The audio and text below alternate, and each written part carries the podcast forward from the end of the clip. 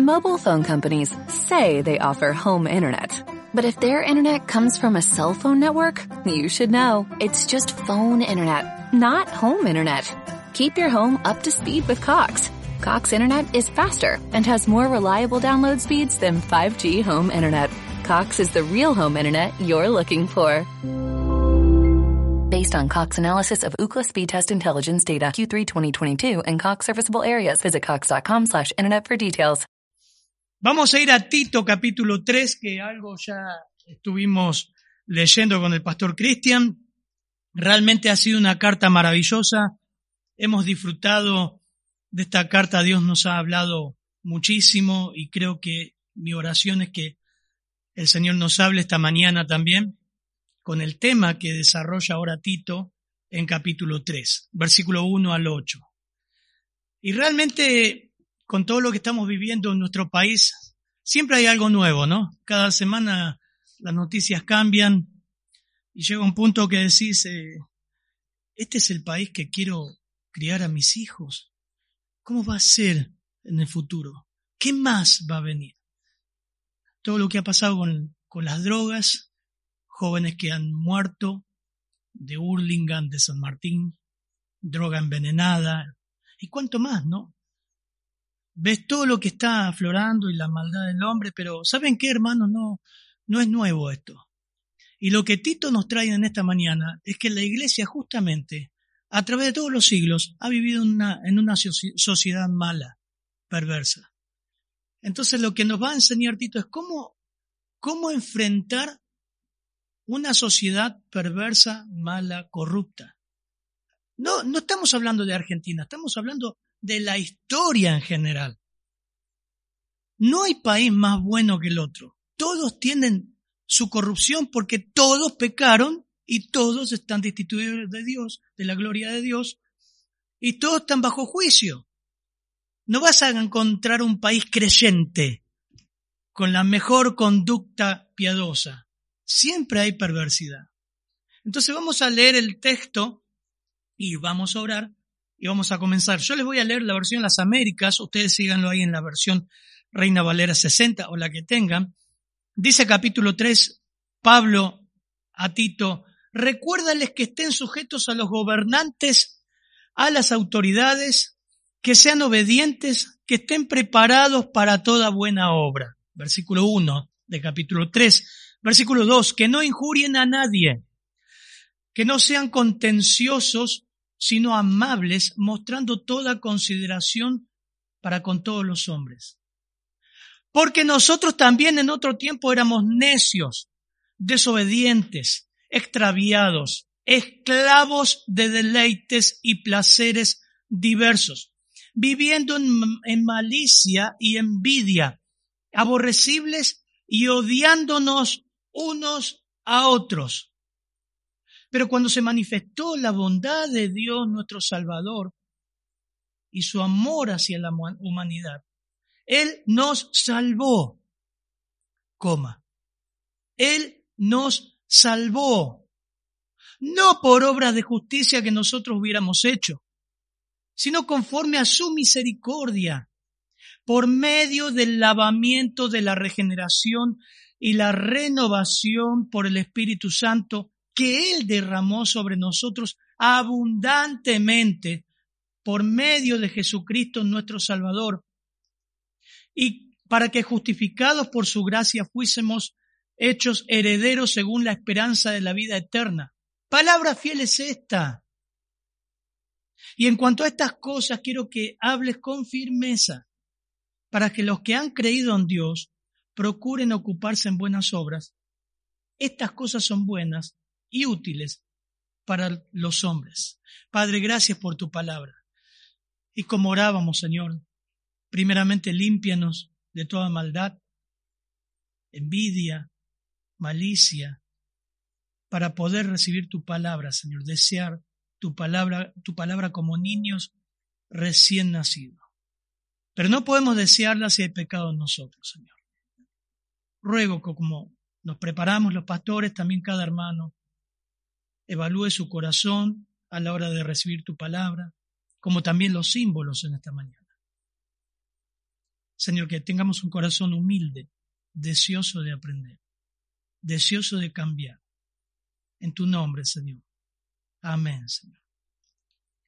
Este capítulo 3, hermanos, a diferencia del capítulo 2, Pablo, hablando a la vida congregacional y familiar, en todo el capítulo 2, que terminamos de ver en esta mañana en el estudio inductivo, hace un giro. Y ahora, en capítulo 3 de Tito, se va a referir a la relación de los creyentes con los incrédulos, no con la iglesia, con los incrédulos. Y es interesante porque Pablo va a estar hablando a los cretenses, creyentes cretenses, de esta gran isla griega, que estaba viviendo bajo la opresión de Roma. El imperio romano fue el imperio más poderoso y brillante de la historia de la humanidad. 500 años de gobierno y del imperio, digámosle, digámosle así, presionando, conquistando en una tiranía, emperador tras emperador, con toda la corrupción horrible que había. Solamente no puedo, no voy a ir ahora porque eh, me llevaría tiempo. Ustedes marquen la biografía de Nerón, quien murió en el año junio del 68. Ahí nomás, después que Pablo escribe segunda de Timoteo, Tito y segunda de Timoteo, un degenerado, depravado, tirano, asesino, sanguinario, mató a su propia madre, mató a sus compañeros, bueno, a sus amantes y encendió Roma y culpó a los cristianos. Bueno, algunas de las cosas, la historia de Roma, 500 años de opresión. Creta estaba ahí, sometida a Roma. Y es evidente que también el contexto, no solamente político, sino social, los cretenses, los cretenses no eran nada una joyita. Eran malas bestias, glotones, mentirosos, ¿no?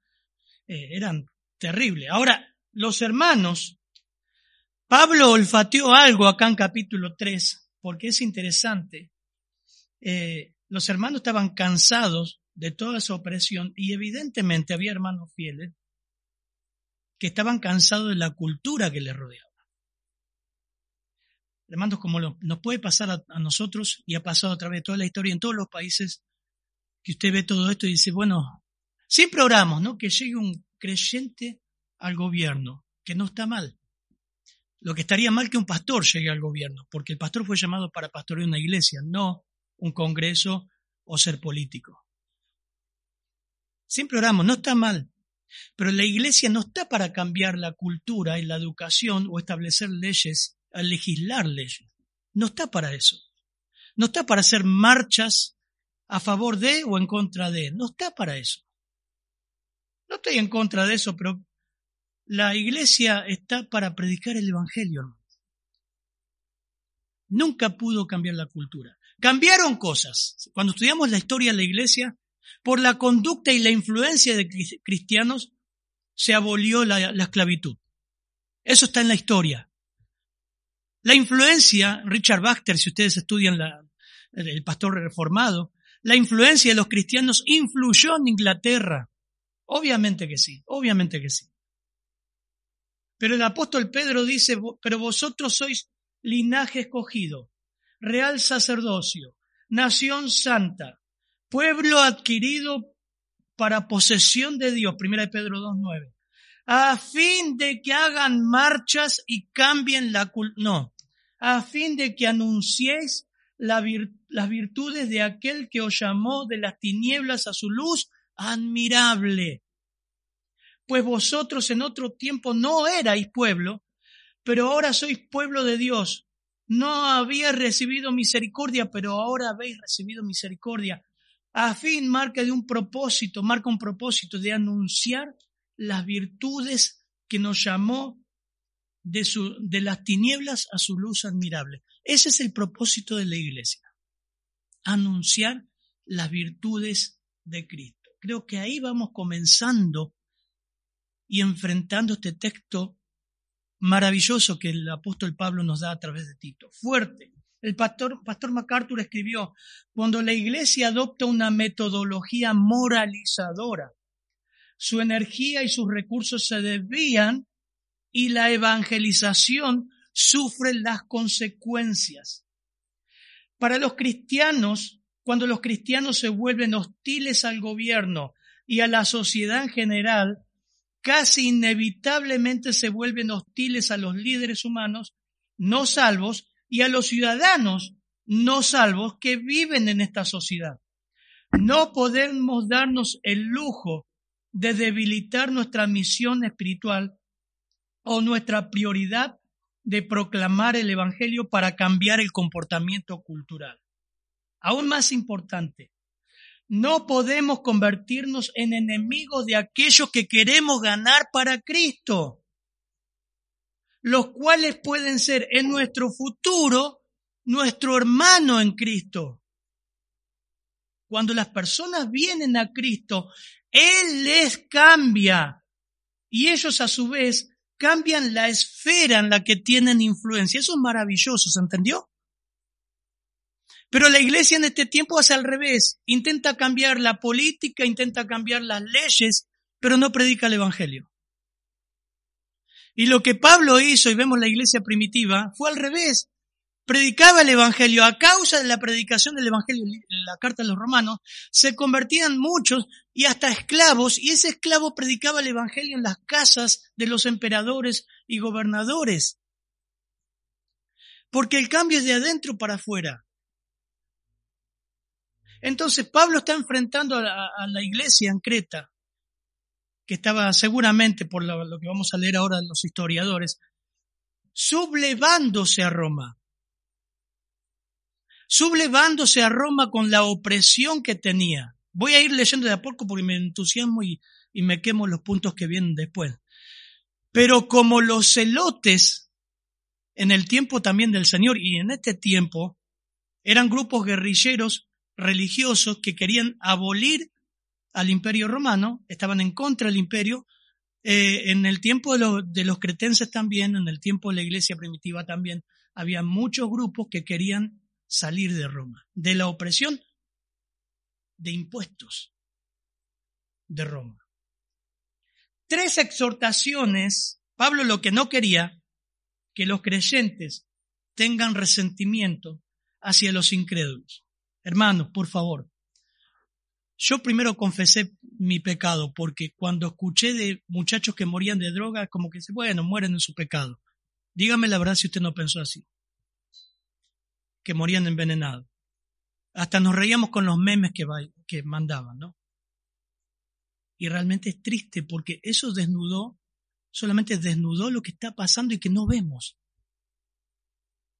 Murieron chicos cerca de la casa de mi mamá, hijos de personas vecinas de toda la infancia, que ni sabíamos que se drogaban. Triste.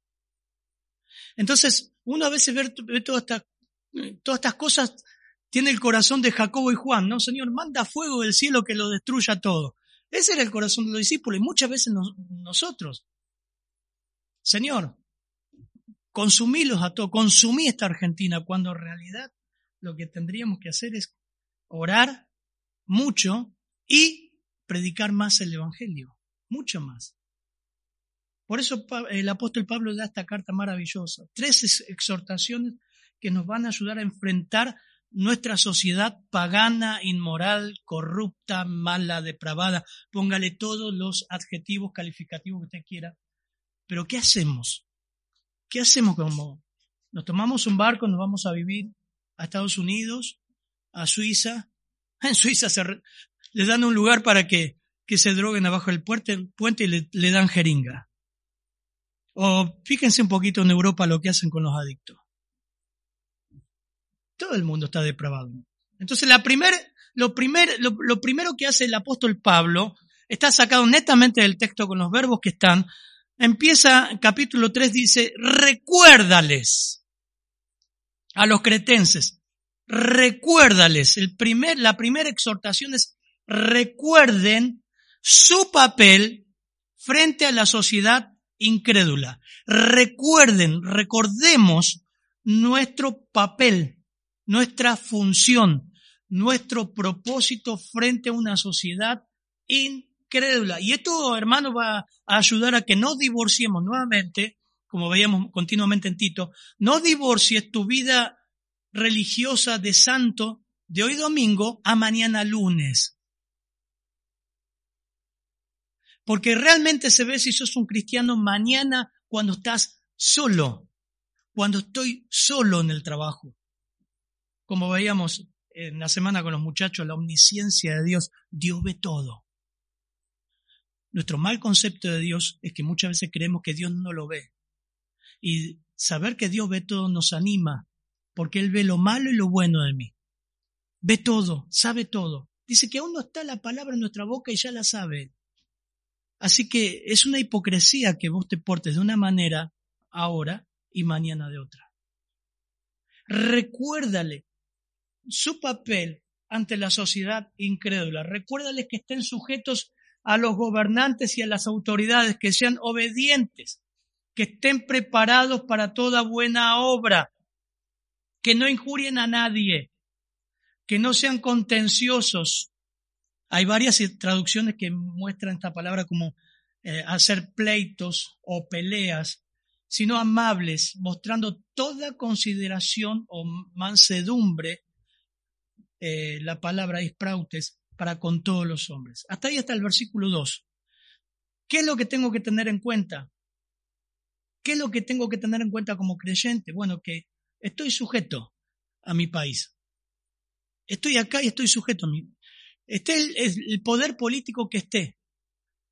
Estuvo Nerón, después tuvo otro emperador, pero esté el poder político que esté, yo como creyente debo estar sujeto.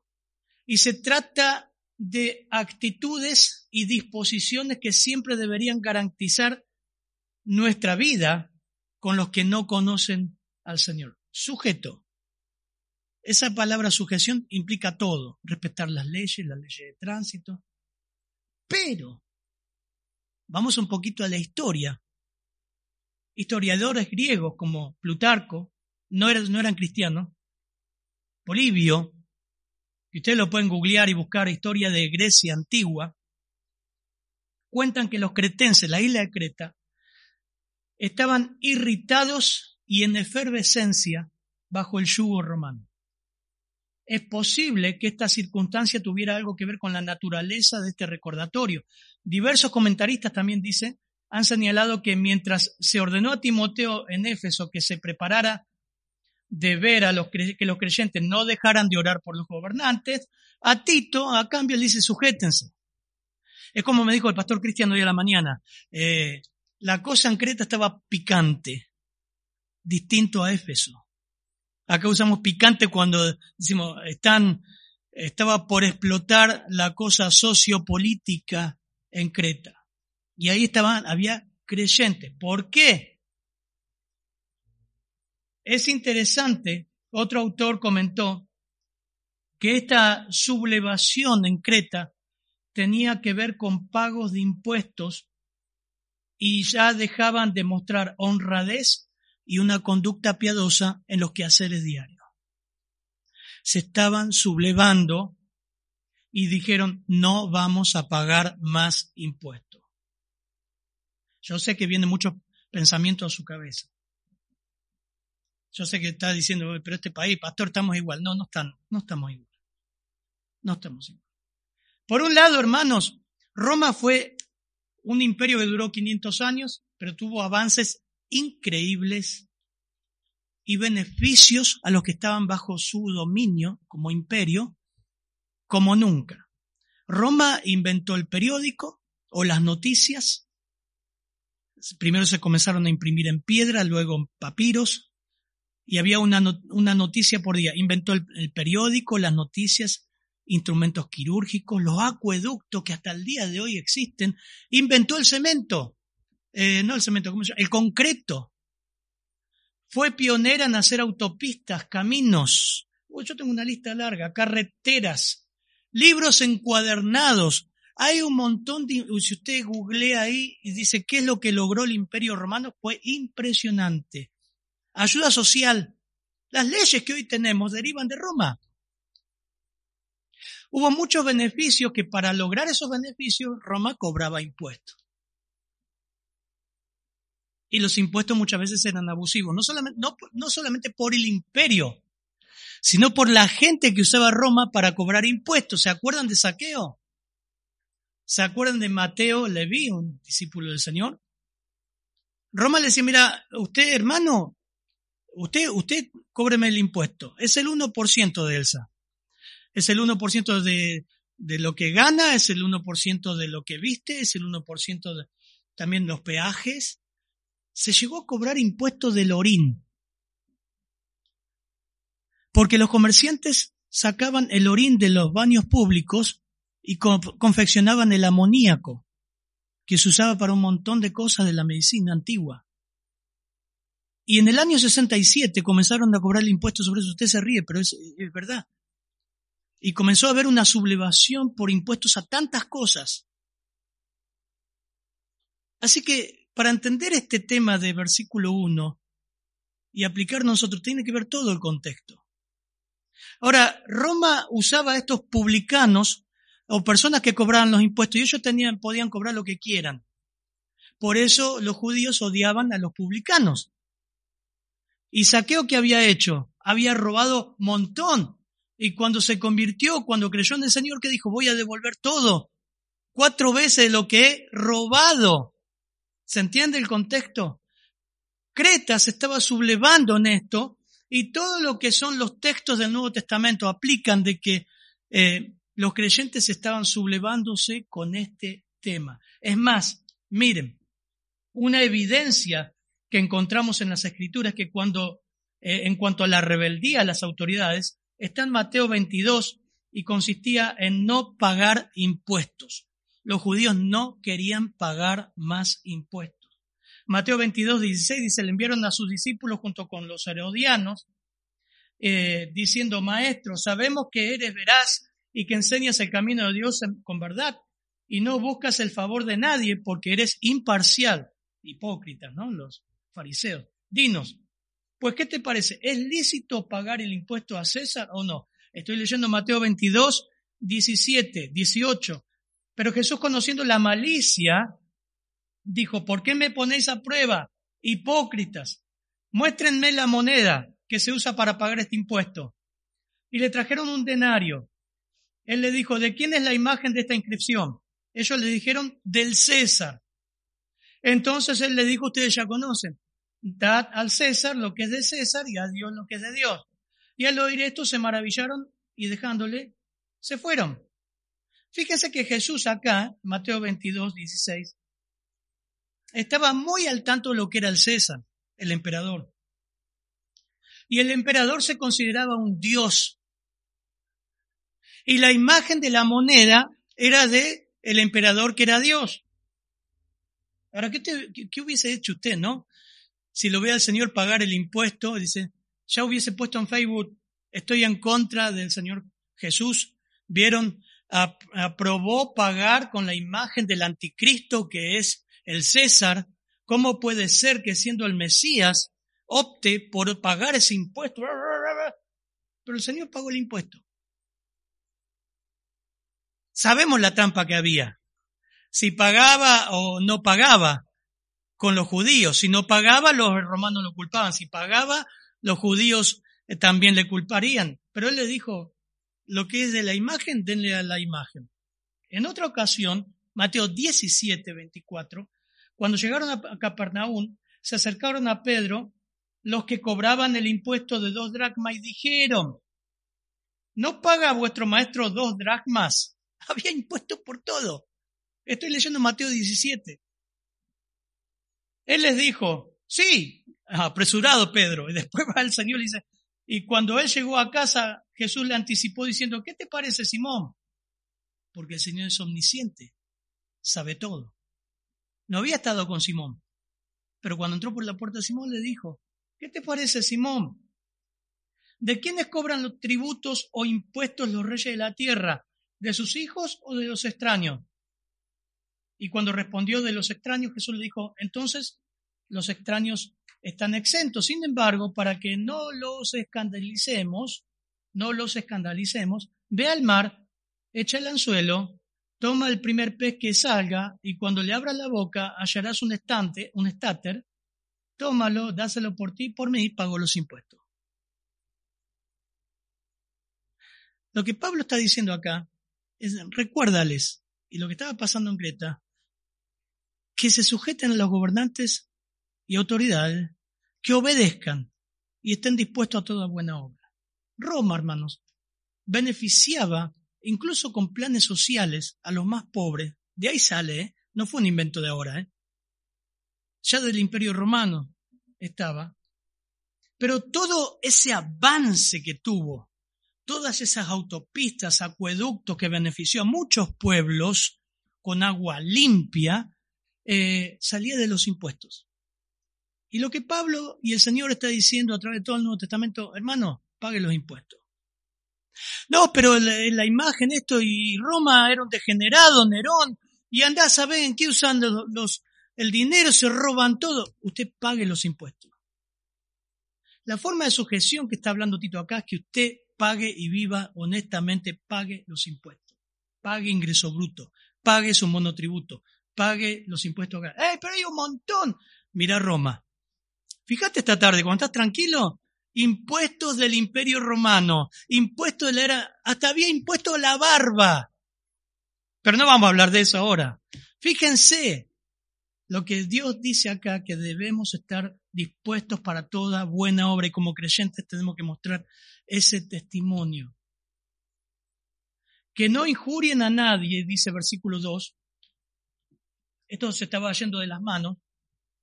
Que no sean contenciosos las Américas eh, NBI dice, no hablen mal de nadie, que busquen la paz y sean respetuosos. Reina Valera 60 dice que a nadie difamen, que no sean pendencieros. La palabra blasfemeo es pilapidar, hablar impíamente, hablar mal, injuriar, blasfemador, calumnia, decir mal. Pero es indudablemente que este no, no era que, no era una crítica, no era un meme, que hacían con la cara de Nerón y hacían, vieron que ahora hacen memes y hacen cargadas con el gobierno.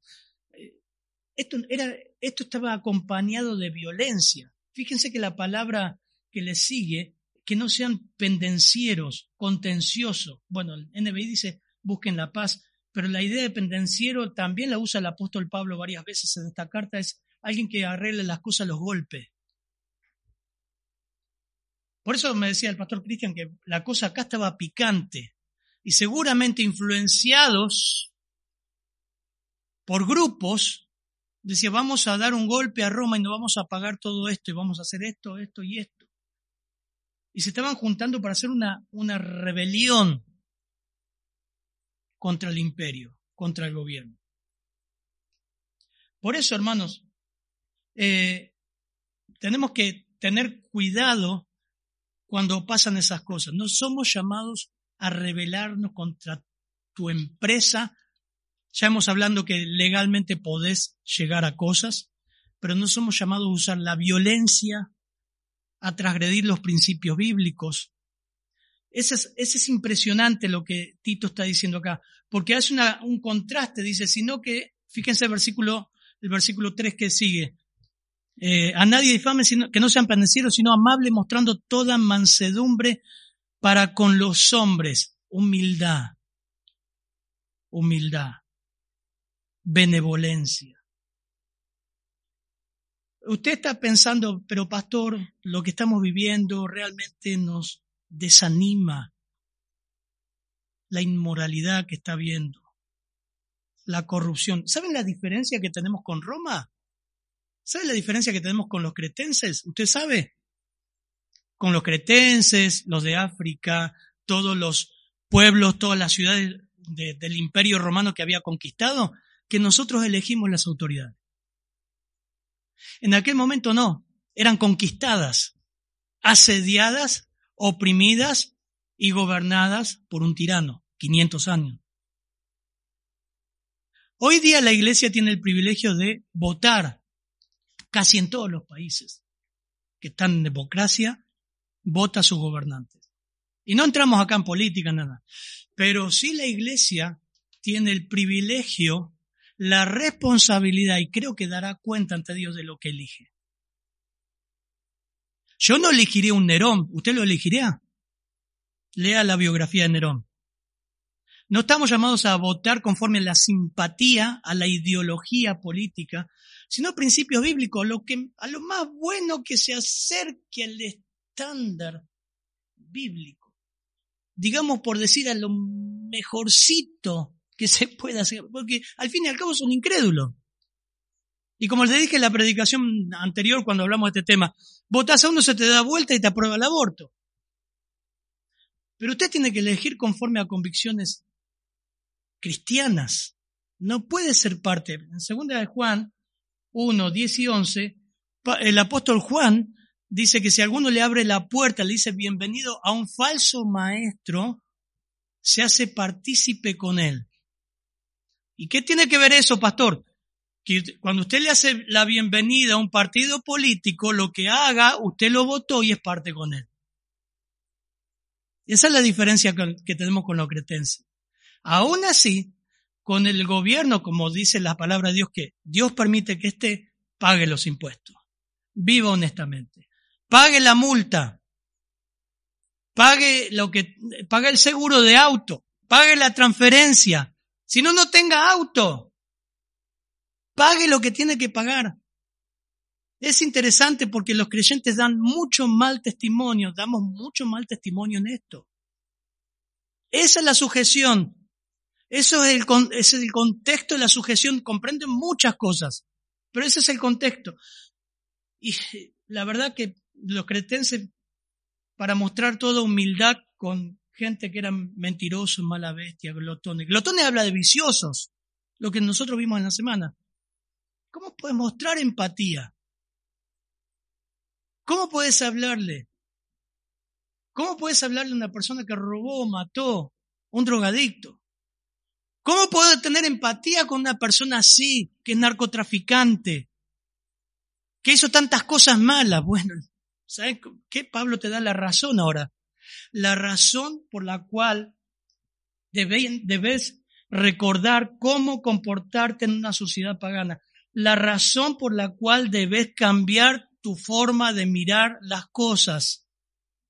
¿Por qué? Versículo 3. ¿Quién lee hoy? Samuel, eh, Florencia. Vamos a leer versículo 3 nada más. ¿Por qué? Porque nosotros también éramos en otro tiempo insensatos, rebeldes, extraviados, esclavos de concupiscencias y deleites diversos, viviendo en malicia y envidia, aborrecibles y aborreciéndonos unos a otros. ¡Wow! Pablo termina el versículo 2 que debemos ser amables, mostrando toda mansedumbre, dulzura, no para con los hombres de la iglesia, para con los de afuera. ¿Ven eso, hermano, versículo 2? Ahora miren el, el nexo. ¿Cuál es la razón por la que debemos actuar así? Porque nosotros también éramos así. Pero pastor, yo nunca me drogué, pero hay gente que sí. Yo nunca transgredí nada, ¿seguro? Usted era igual que la sociedad que se está quejando. Y si no hubiese sido salvada por el Señor, sería peor quizás que lo que está hablando usted. Nosotros también en otro tiempo éramos necios, desobedientes, extraviados, esclavos de deleites y placeres diversos, viviendo en malicia, envidia, aborrecibles, odiosos unos con otros, alelón pero de odio. ¿Sabe lo que está diciendo Pablo acá? Antes de pensar en toda esta gente, fíjate que ¿dónde estarías hoy si el Señor no te hubiera rescatado, salvado? La razón por la cual debemos cambiar nuestra óptica, dice el apóstol Pablo, es porque hay siete vicios que nombra el, el pasaje que nos, nos demuestra que nosotros éramos, íbamos por el mismo camino. Necios, dice. La primera que leyó la hermana es necios o insensatos. Y aparecen varios pasajes bíblicos, significa no solamente ignorantes, sino incapaces de discernir las cosas de Dios. ¿Alguna explicación? El hombre natural, dice, no percibe las cosas de Dios. Eso era usted, eso era yo, hace unos años atrás. ¿Se acuerda? Usted era un necio. ¿O usted cree que era algo mejorcito? Usted era un necio. Yo era un necio. En segundo lugar, era desobediente, rebelde. ¿A quién? A la autoridad divina, a la autoridad humana. No, pastor, yo siempre hice caso a mi papá y mi mamá. No siempre. La Biblia dice que todos somos rebeldes. No prestar atención a la voz de la conciencia, usted pecaba. Su conciencia estaba cauterizada por el pecado. Éramos extraviados, dice el versículo 3. Extraviados. Ese me encanta, esa descripción, porque siempre me encantó también Efesios 2.12. Extraviado habla de vivir en un mundo alejado de la realidad. Extraviado habla de una persona que dice que es licenciosa, pero es libre. No es esclavo de nada. Y Efesios 2.12 dice, en aquel tiempo estaba sin Cristo. Esto éramos nosotros, usted y yo, alejados de la ciudadanía de Israel, ajenos de los pactos de la promesa, sin esperanza y sin Dios en el mundo. Levante la mano quien estaba así sin esperanza y sin Dios en el mundo, extraviados, esclavos, dice en, cuarto lugar, esclavos, esclavos de concupiscencia y deleite diversos, esclavos, permitiendo que estos malos deseos tomasen, dominaban nuestra vida, nuestra conducta. Efesios 2.1 dice, Dios los dio vida a vosotros cuando estaban muertos en delitos y pecados, en los cuales anduvisteis en otro tiempo siguiendo la corriente de este mundo, conforme al príncipe de la potestad del aire y el, espíritu que ahora operan los hijos de desobediencia, entre los cuales también todos nosotros vivimos en otro, en otro tiempo en los deseos de nuestra carne, haciendo la voluntad de la carne, no de Dios, y de los pensamientos. Y éramos por naturaleza hijos de ira, lo mismo que los demás, esclavos. Uno veía a estos muchachos, ¿no? Uno de ellos se recuperó, no, no recuerdo si en el hospital Bocalandro o qué, de la, del veneno que tenía la droga, se recuperó, volvió a drogarse y volvió a estar internado. Y nosotros decíamos, eso es la esclavitud. Es la esclavitud. Y uno se escandaliza por la droga, pero otro es el, alcohol. El Señor que dijo, el que hace pecado, esclavo de pecado es. Concupiscencias, malos deseos, mentira, blasfemia. Todos son esclavos del pecado, a menos que el Hijo los libertare. Vivíamos en maldad, dice, viviendo en maldad. La idea ahí es eh, malicia, no una travesura, malicia, vivíamos en maldad. Envidiosos, es interesante, dice, es, una, es uno de los pecados más destructores porque seca el alma. Un envidioso nunca está satisfecho en lo que tiene y apetece más y no soporta que otro tenga lo que él no puede tener. Por eso nos lleva también, hermanos, esto, cuidado con, los creyentes, porque dice, por tanto, desechando toda malicia y todo engaño, hipocresías, envidias y toda difamación, desea como niño recién nacido la leche espiritual. Es un pecado que cualquiera podemos caer. Odiosos, odiosos, repugnantes, ofensivos, asquerosos, repulsivos, eh, odiándonos unos a otros. Eso éramos antes. Son personas que enfrentan su vida odiando, se, muerden a sí mismos, se ven al espejo y se odian. Nadie puede convivir con ellos. Los matrimonios es así. Cuando su, su ego es vencido, cuando su ego no le satisface o el otro ofende su ego, se divorcia, no le importa el hijo, los hijos, la familia, el matrimonio, el pacto. Odiosos. Es uno de los pecados también terrible que termina con la soledad. ¿Vieron esa persona? No puede vivir con nadie. Como dice la frase, no más, está más solo que perro malo. ¿Por qué malo? Eso es lo que dice Tito. Éramos odiosos. O terminaríamos siendo odiosos. Versículo 4, por favor. Pero cuando se manifestó la bondad de Dios nuestro Salvador y su amor para con nosotros. Él nos salvó no por obras de justicia que nosotros hubiéramos hecho, sino conforme a su misericordia, por medio del lavamiento de la regeneración y la renovación por el Espíritu Santo.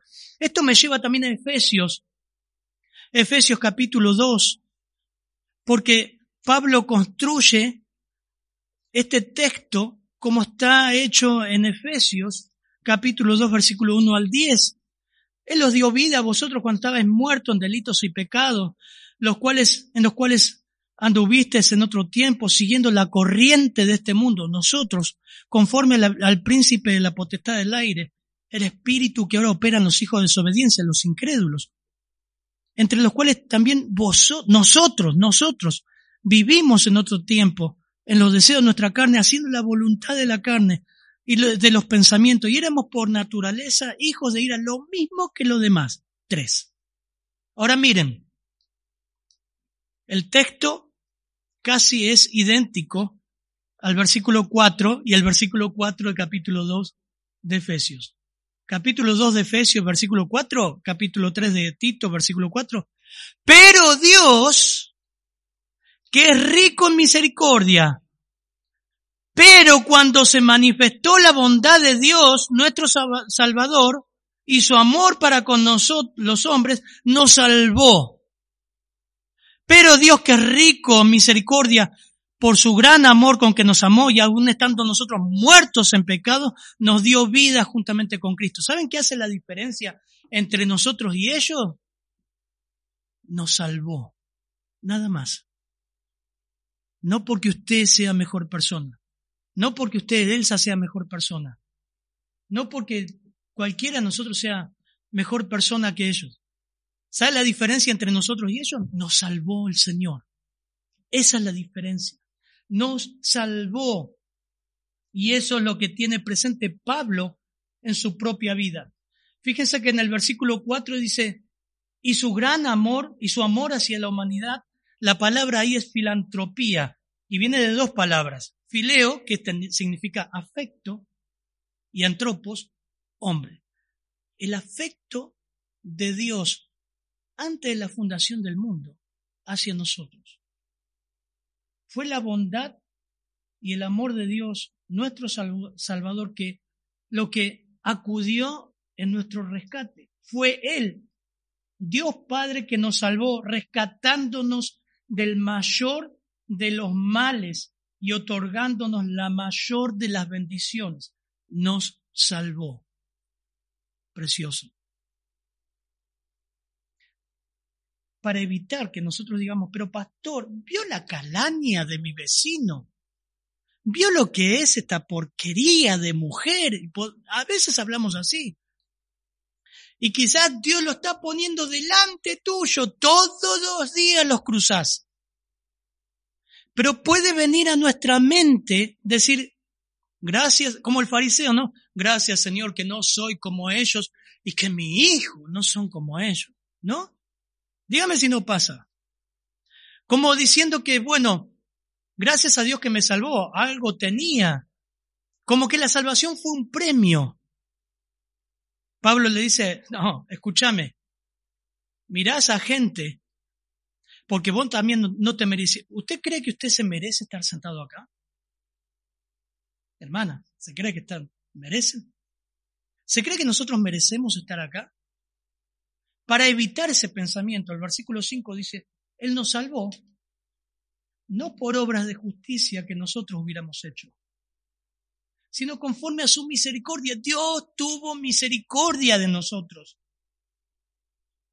Por medio del lavamiento de la... Miren, estas doctrinas tendríamos meses para estudiar. Pablo hace un breve repaso de doctrinas elementales de la salvación, como es la regeneración, la renovación del espíritu, Pero lo que está diciendo ahí en versículo 5 es que no contribuimos para nada en nuestra salvación. Nada. Dios no te miró porque eras una buena chica o un buen muchacho dijo, uy, este lo necesito para mi iglesia. No fue así la salvación. No por obras de justicia que nosotros hubiéramos hecho. No merecíamos nada. Así que cambió un poquito la forma de mirar al mundo y tener más piedad, empatía, decir, Señor, vamos a empezar a orar por los perdidos. Algo tengo que hacer. Dios puede intervenir. Dios busca al hombre. Dios quiere que el hombre se salve. Dios quiere que tenga una relación con Él. Y el medio para hacerlo no son ángeles, somos nosotros. Entonces no hicimos nada, fuimos salvados por su misericordia, por medio de la regeneración. Miren, yo cambié acá porque tenía una definición, pero va a ser más difícil. Wayne Gruden la define bien claro lo que es la regeneración. Dice, es el acto secreto de Dios mediante el cual nos imparte vida nueva, vida espiritual. Es el acto secreto que Dios viene a la persona y le da vida. Así de sencillo. Vino un día y te dio vida a través del mensaje del Evangelio. Es una obra del Espíritu Santo, precede a la renovación, afecta al todo del hombre y nos cambia radicalmente. Y la renovación que nos dice en el versículo 4 es una obra también del Espíritu Santo y se encuentra en Romanos 12.2. Y este pasaje indica que aunque esta obra, así como la regeneración, se atribuye al Espíritu Santo, existe esta diferencia. La regeneración es una obra enteramente de Dios, pero la renovación o santificación toman parte Dios y el hombre, mientras que la regeneración no es percibida en forma directa por el hombre y solo llega a conocerla por sus efectos. La renovación exige la rendición constante y continua del creyente de toda su personalidad a la voluntad de Dios. Y por eso está en la Biblia, en el Nuevo Testamento, todos los imperativos y las exhortaciones como la que estamos dando. Y él derramó eh, eso sobre abundantemente por medio de Jesucristo nuestro Salvador, para que justificados por su gracia fuésemos hechos herederos según la esperanza de la vida eterna. Uy, acá hay para hablar.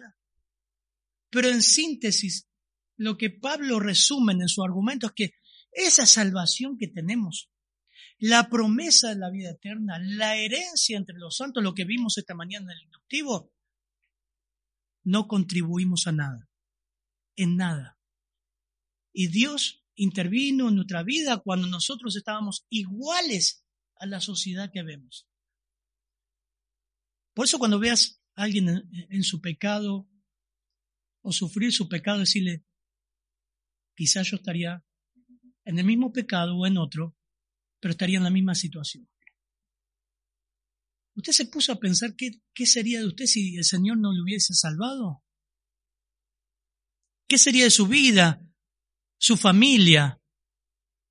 Nada. Por eso Pablo le lleva a que evalúen que nosotros, hermanos, no somos mejores que ellos, para nada.